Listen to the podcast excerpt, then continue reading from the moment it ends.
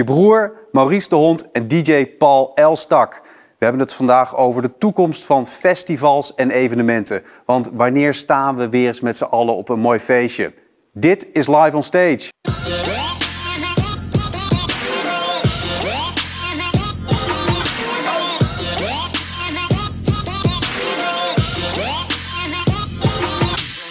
Welkom bij Live on Stage. Goed dat je kijkt, want met Live on Stage kan je jezelf en je business beter maken. In Live on Stage kijken we namelijk naar de toekomst van sport, media en entertainment. En dat doe ik, Volker Tempelman, elke week met Live on Stage kenners Dennis Doeland. Hey man. Hallo. Heel goed dat je er bent. En Igor Beuker. Hi. Hier op de bank in Haarlem. Yes. We hebben het deze week over de toekomst van evenementen en festivals. Want ja, ik zei het al net in de teaser. Wanneer staan we weer met z'n allen een keer gewoon op een feestje? En dat heeft allemaal natuurlijk te maken met die 1,5 meter regels die er zijn. Want daardoor kan het niet. Zometeen hebben we daarover te gast hier in de uitzending Je Broer, rapper, Maurice de Hond, opiniepeiler en DJ Paul Elstak, all-time legend. Die hoor je zometeen, maar eerst even een rondje langs de velden.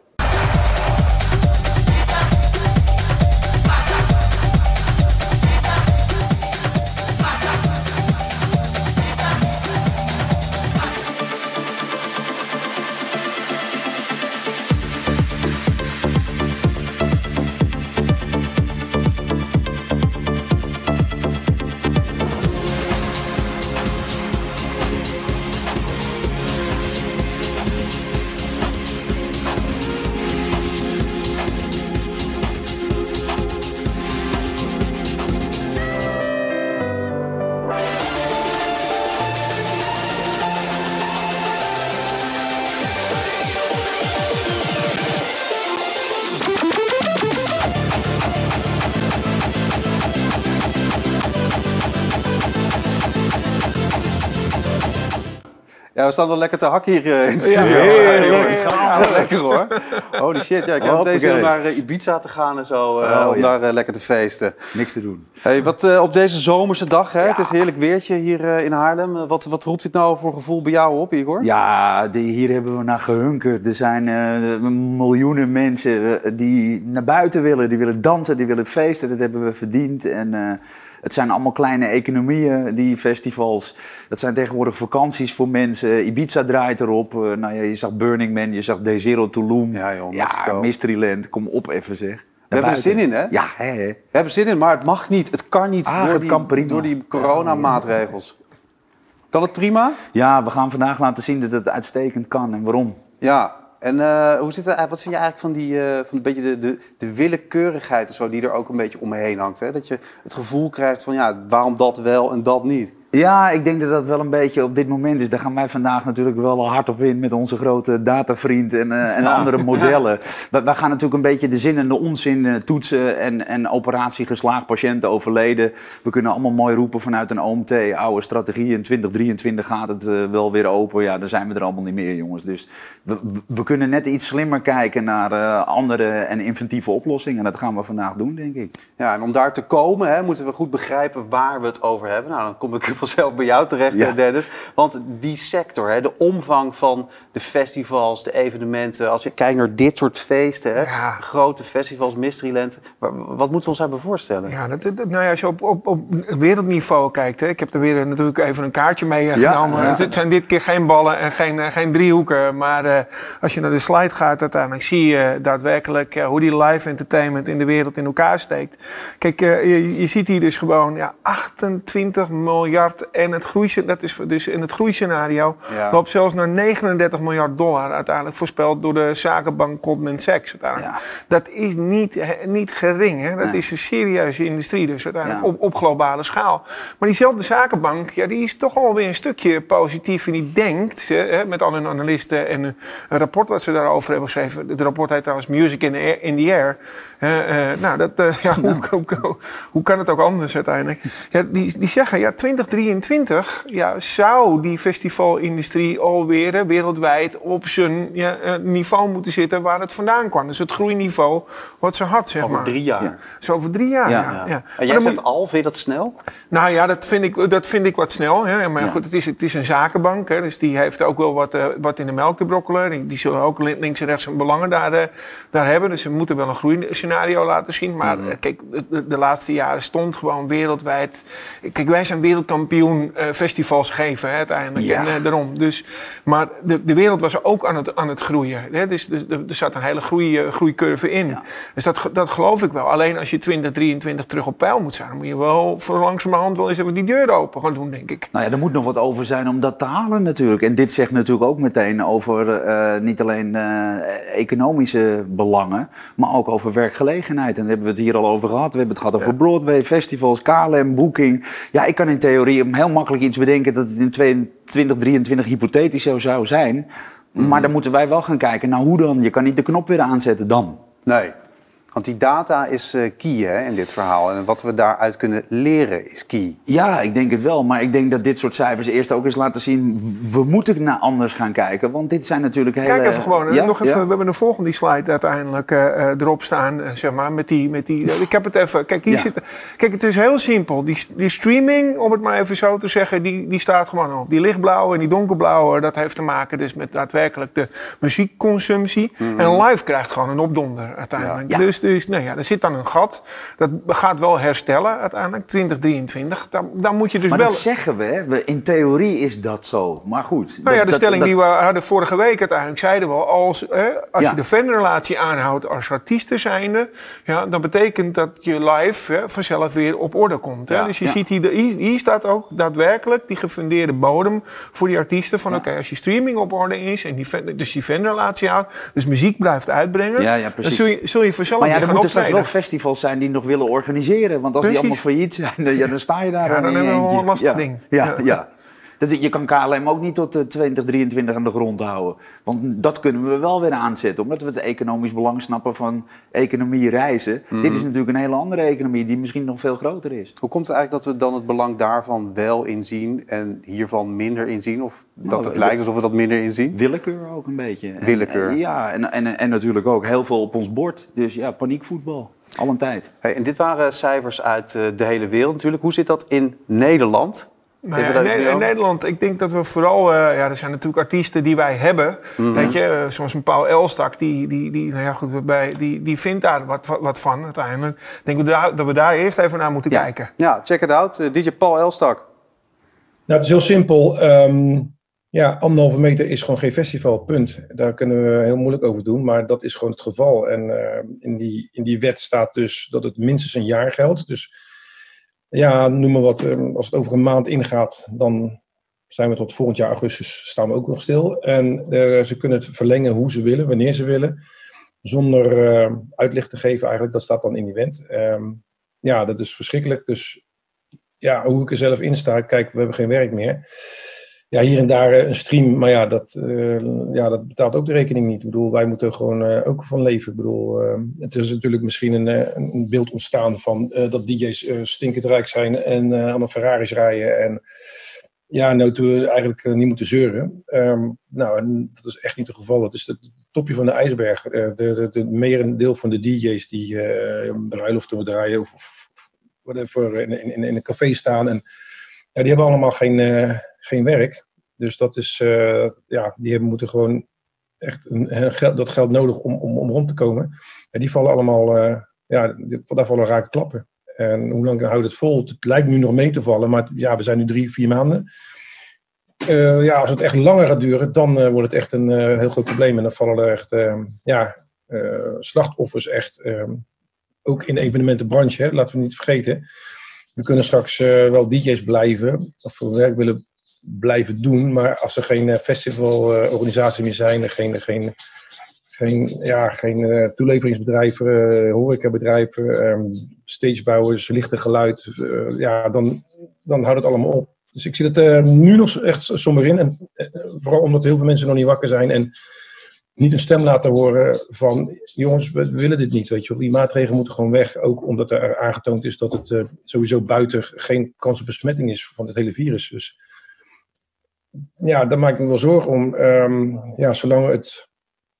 Zodra het een beetje de kant op gaat dat we allemaal in verzet komen en die 1,5 meter wegvalt, dan is er weer een toekomst mogelijk. Dus, al met al, bizarre tijden, donkere tijden, maar we moeten hoop houden en ervoor gaan dat die 1,5 meter weggaat. En daar gaan we voor strijden. Ja, DJ Paul Elstak, dus ja, living legend, hè, Igor? Ja, icoon. En wat ik goed vind, wat hij ook zegt, dat hebben we natuurlijk ook in andere afleveringen laten zien. Business evenementen, de hele waardeketen, wat er allemaal onder hangt en het belang. En ik denk dat Dennis nog hele mooie inzichten heeft ook over hoe dat zich nou verhoudt. Hè? Mm-hmm. Want wij hebben het altijd maar over, we kunnen ook gewoon online. Maar hoe zitten die verhoudingen eigenlijk? En wat gebeurt er dan als je niet meer mag festivalen? Ja, je ziet eigenlijk, hè, ik heb er even wat bollen mee van genomen. Uiteindelijk het belang van live voor artiesten. Ja. Om maar gewoon eens even 2 wereldartiesten te pakken. En dan zie je een klein beetje het verschil. Dus Taylor Swift, waar bijna meer dan 90% uiteindelijk van de inkomsten uit touring komt. Hè? Dus live optreden, zeg maar. Wow. En 9% de rest. En als je dan even de rapper Drake daarnaast zet, dan zie je dat maar ongeveer een kleine 60% is. En de rest is veel meer streaming. In dit geval 33% van die 42 is streaming. He, dus dan zie je al heel snel verschillen. Ja, en als je dat een beetje overal gaat bekijken, ja, dan zit een gemiddelde artiest toch heel snel op 20-30% uiteindelijk live in een onderdeel. Dus een derde kan zomaar wegvallen. En dit zijn nou grotere cijfers. Mm-hmm, ja. Maar je hoorde Paul iets heel belangrijks zeggen. Namelijk, als er straks geen festivals meer zijn. Ja. Als je dan de volgende slide pakt uiteindelijk en je gaat naar de Nederlandse festivals kijken, zijn er, dit jaar was de verwachting uiteindelijk dat het een topjaar zou worden. Met ongeveer 1200 festivals uiteindelijk. Met ongeveer 20 miljoen bezoekers. Ja, als je dan even gewoon de poppodia pakt, dus de Paradiso's van deze wereld, de Tivoli's van deze wereld uiteindelijk. Ja, dan is dat goed voor 162 miljoen euro. En je ziet al heel snel wat muziek daarin in betekent. Meer dan de helft gewoon. Ja, dat is ongeveer. Ja, dan hebben we natuurlijk nog een staartje, hè, want ik kan ook even lekker bezig blijven. Oh. Nee, dan zie je die 20 miljoen. Er zijn dus eigenlijk, als je de publieksevenementen, waar de laatst die business events uitgezocht. Ja. Maar dan komen er dus 94 miljoen bezoekers, waarvan 20 miljoen dus op de festivals. Nou, als je dan naar die port van die publieksevenementen kijkt, die gaat eigenlijk met 50% achteruit. Dus 1,1 miljard euro. En er zijn 15.000 banen op de tocht. Ja. Ja, dat is wel serieus, hè? Ja, het is geen speeltuin, zeg maar, waar we het over hebben. Het maakt het voor mij betreft nog meer bizar, wat ik net ook al vroeg. Waarom wordt hier zo weinig aandacht aan besteed? Wat Paul Elstak ook duidelijk zegt, is de willekeur. En daar gaan we natuurlijk deze show ook over hebben. Waarom maken we beslissingen voor 2 jaar op data of informatie die al lang verouderd is. Mm-hmm. Zo draai je natuurlijk de hele economie en dus ook de economie en het zorgstelsel de nek om. En ik denk dat wij daar ook voor pleiten dat er hele andere mogelijkheden, inventiever kijken naar. Want ik bedoel, als we dat nu niet doen, is het straks te laat. Want wat gaat er nu concreet mis? Nou, ik denk dat we straks maar eens moeten kijken. We hebben natuurlijk een hele speciale gast in de show die eigenlijk een andere visie heeft. En die visie die kunnen we misschien beter zelf laten vertellen. Maar ik denk dat daar grote inzichten in zitten in hoe het beter en anders kan. En als je dat niet wil zien, zoals een OMT en een RIVM die steeds eigenlijk gewoon samen roepen, maar volledig niet geïntegreerd, niet willen werken met elkaar. Iedereen heeft zijn eigen plukje data, ecosysteempjes. Ja, daar is het nu niet de tijd voor. Samen is ook samen. En kijken samen naar het beste resultaat, waarin uiteindelijk de consumenten en de industrieën ook winnen en overleven. Want 2023 doen we het weer. Ja, dat is niet gezegd. Nee, dat is gewoon onzin. Nou, laten we inderdaad even gaan kijken dan naar de man himself, Maurice de Hond. Belangrijk is om te beseffen dat er steeds meer aanwijzingen zijn dat de besmetting van COVID-19 niet via druppels loopt, waarbij je, als je in de buurt van iemand bent, in het gezicht gehoest of geniest wordt, maar dat het via airborne aerosols gebeurt. Dat er in de lucht virus hangt en als je die lang inademt, dat je er dan ziek van kan worden. Dat wordt nog steeds niet geaccepteerd door WHO en RIVM, maar wereldwijd zijn die aanwijzingen steeds sterker. En als het dus op die manier gebeurt, dan gebeurt het in ruimtes die dicht zijn, met weinig ventilatie en lage luchtvochtigheid. Dan kunnen die aerosols in de lucht blijven zweven. Het is ook vrij makkelijk om je daar te weer tegen te stellen.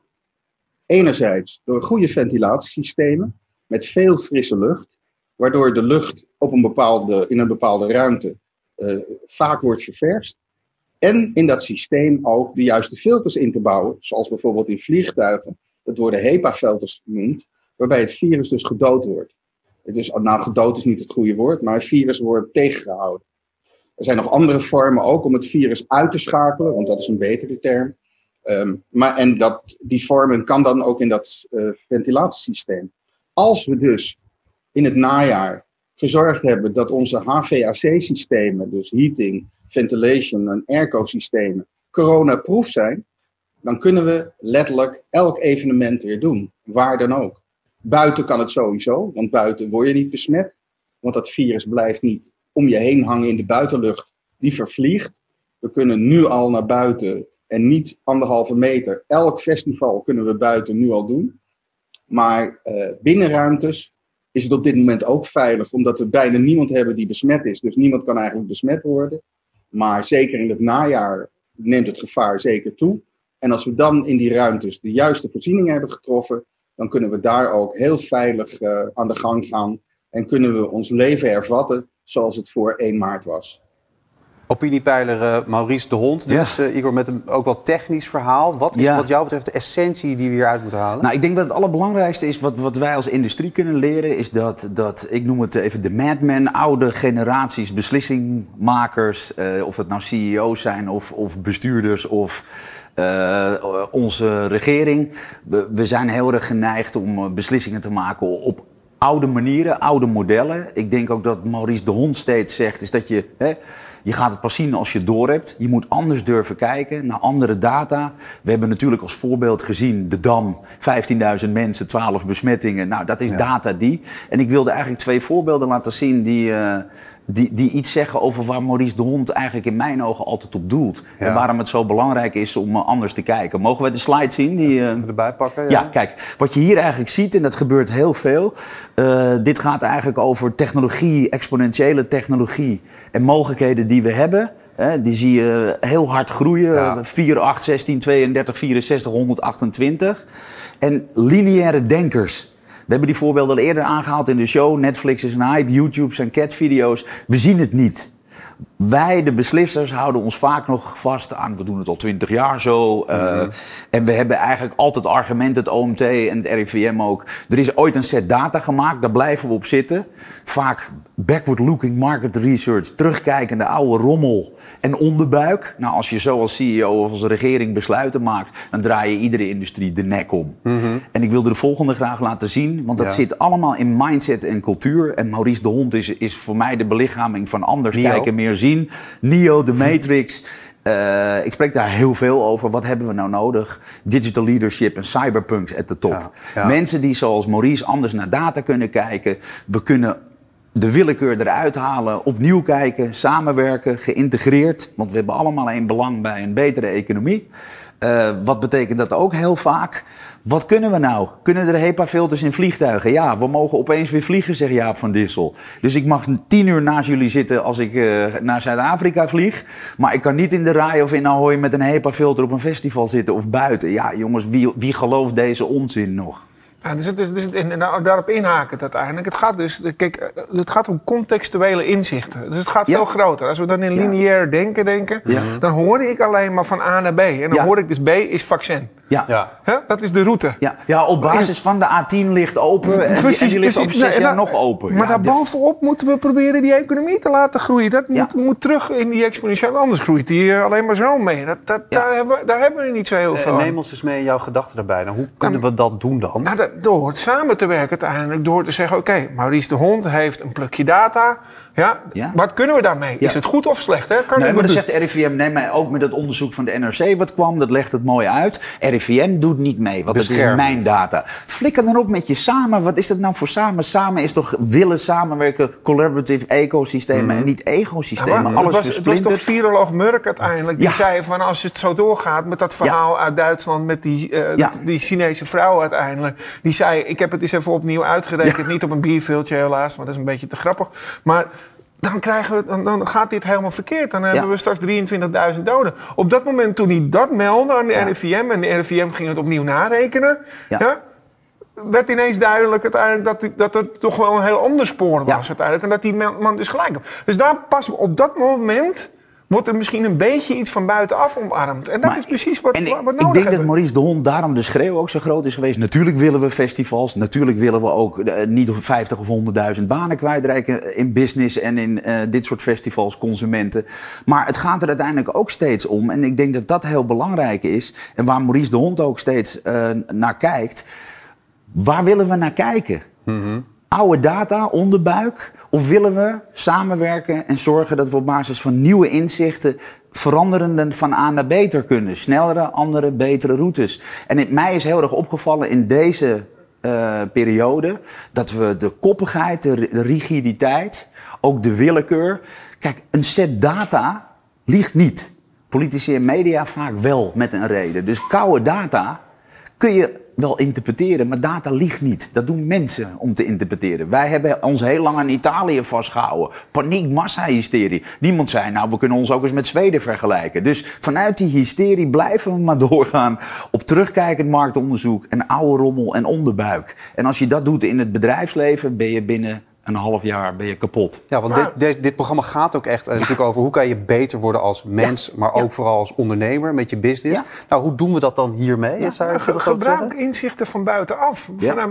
Dus neem even die reconstructie. Omarm dat. Precies, kijk naar die reconstructie van de NRC uiteindelijk. Ja. Dat is een pittig stuk om even te lezen. Hè. Je moet even gescrolld worden. Ja, je bent wel even bezig. En ook gewoon omdat er veel in staat qua inzicht uiteindelijk. Maar vervolgens uiteindelijk hebben ze gevraagd van aan het RIVM... geeft er dan eens commentaar op uiteindelijk op onze reconstructie. Mm-hmm. En dan zegt de RIVM van we zijn druk bezig met allerlei andere dingen. We maken onze eigen reconstructie.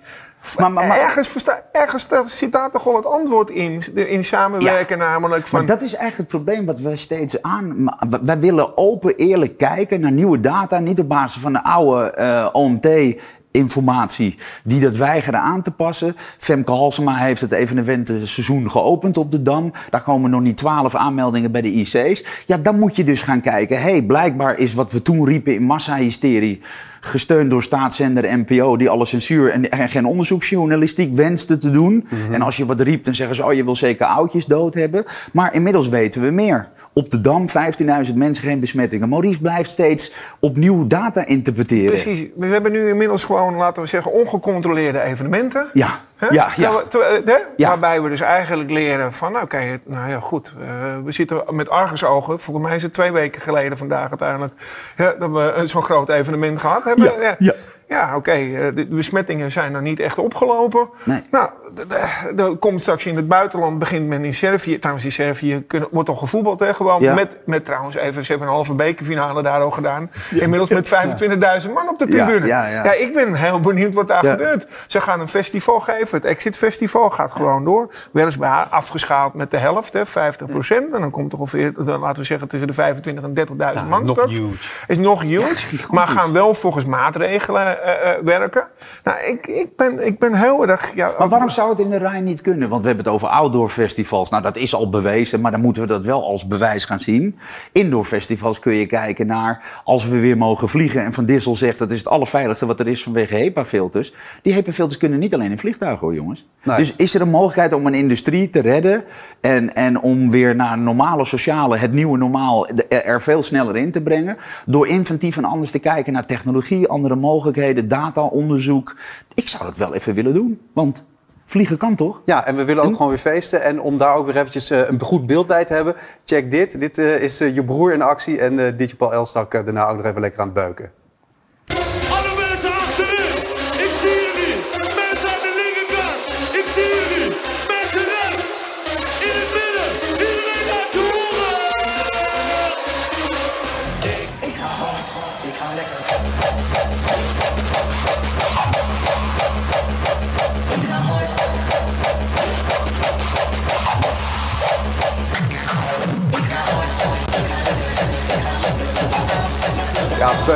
Beuker hoor, met Paul Elstak. Okay. Dominator Festival, volgens mij, of zo.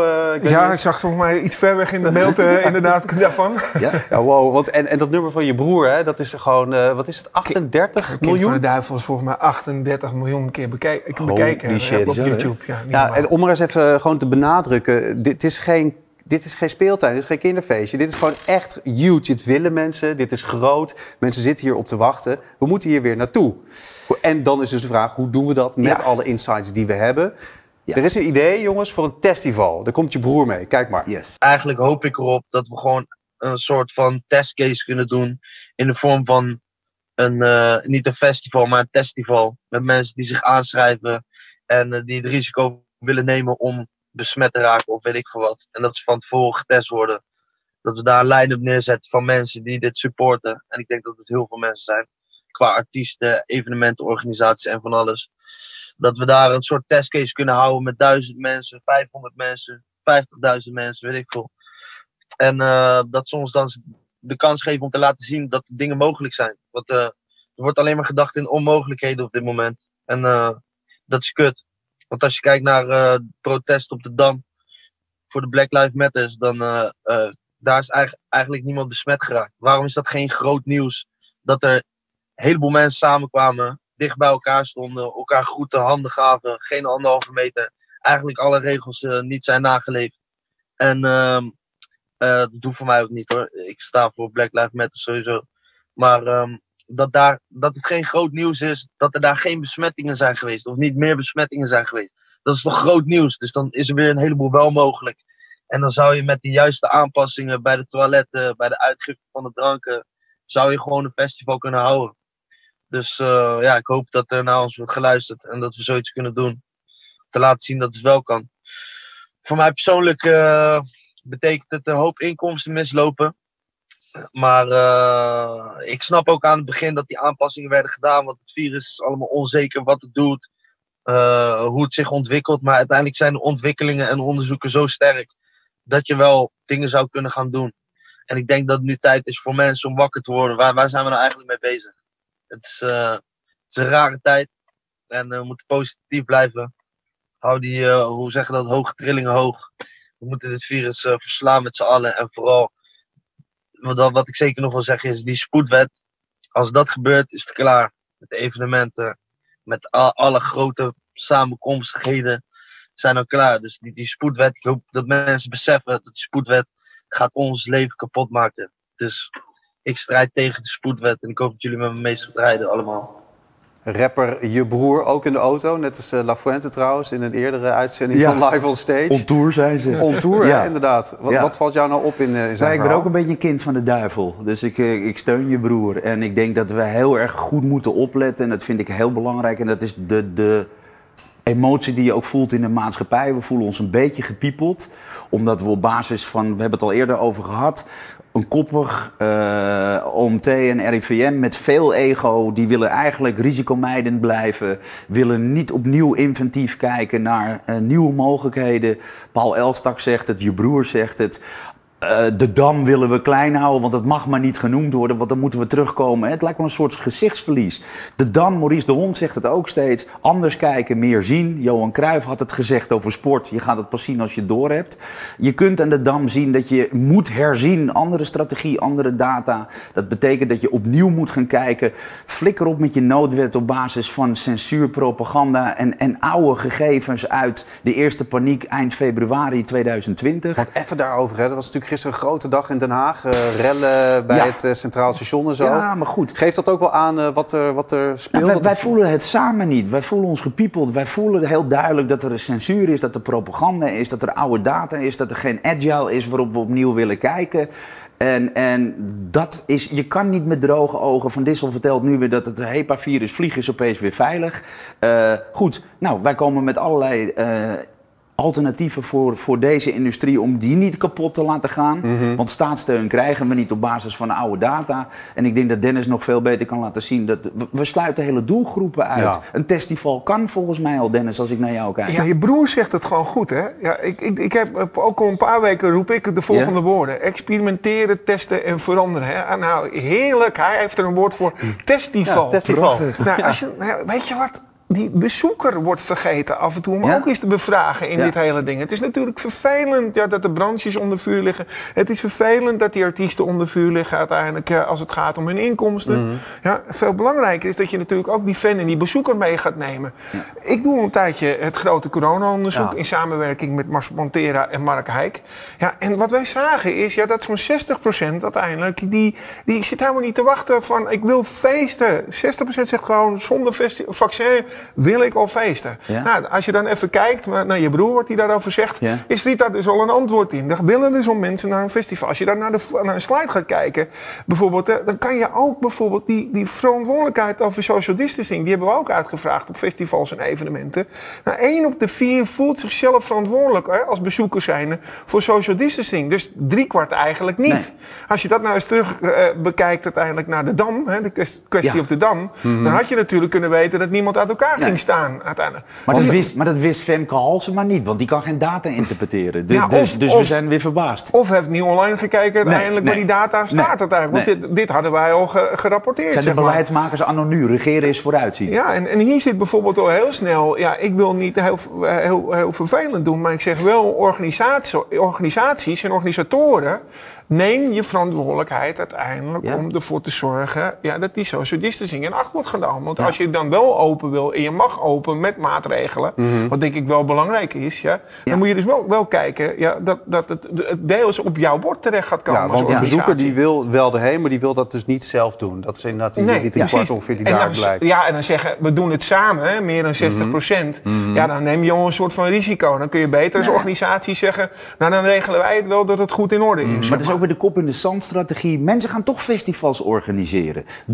En dat snapt een overheid toch wel? Het lijkt wel of wij iedere keer als overheid, we hebben geen snapspier.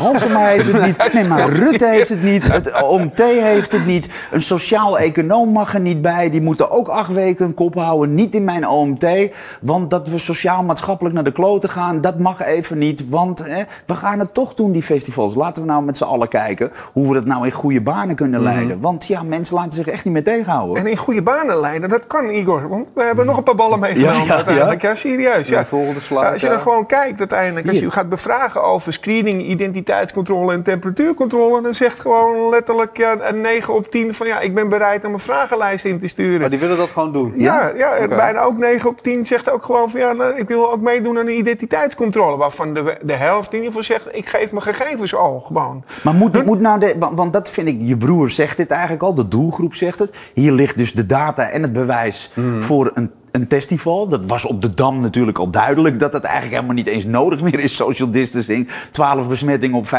15.000 is verwaarloosbaar tot niet. Maar hier staat contactonderzoek. Hier staat gewoon het antwoord of van iedereen wil meewerken aan een contactonderzoek wat van tevoren plaatsvindt. Zeg maar. Oftewel, ik wil ook nog even dat mijn temperatuur gemeten wordt uiteindelijk. Ja. Hè? Dus maar hebben wij niet het gevoel dat de jongen en Rutte en het RIVM en dat de industrieën worden buitengesloten? De consument moet zijn kop houden. Maurice de Hond mag niet meedoen aan onderzoek, want we hebben onze eigen data. En dat is dan het nieuwe samen? Mm-hmm. Gaan we zo de geïntegreerde... Is dat dan het nieuwe samen? Dat is het nieuwe samen. Nou, dat voelt niemand.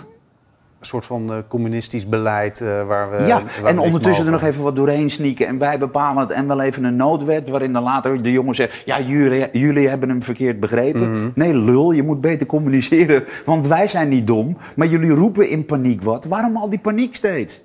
Het hoeft niet, nee. Nou ja. Nee, en er wordt hard gewerkt hè, achter de schermen. Je hebt de alliantie van evenementenbouwers uiteindelijk. Ja. Daar zitten de grote partijen in. Daar zitten de RAI's, de Ahoy's, de Johan Cruijffvereniging, de Ziggo's zitten erin. Maar ook grote organisatoren als Mojo, INT, de KNVB. Dus echt wel serieus, NOC, NSF. Ja. Weet je, dus alles is een beetje vertegenwoordigd als het gaat om sport en evenementen. Ja, en die hebben dus al bekeken.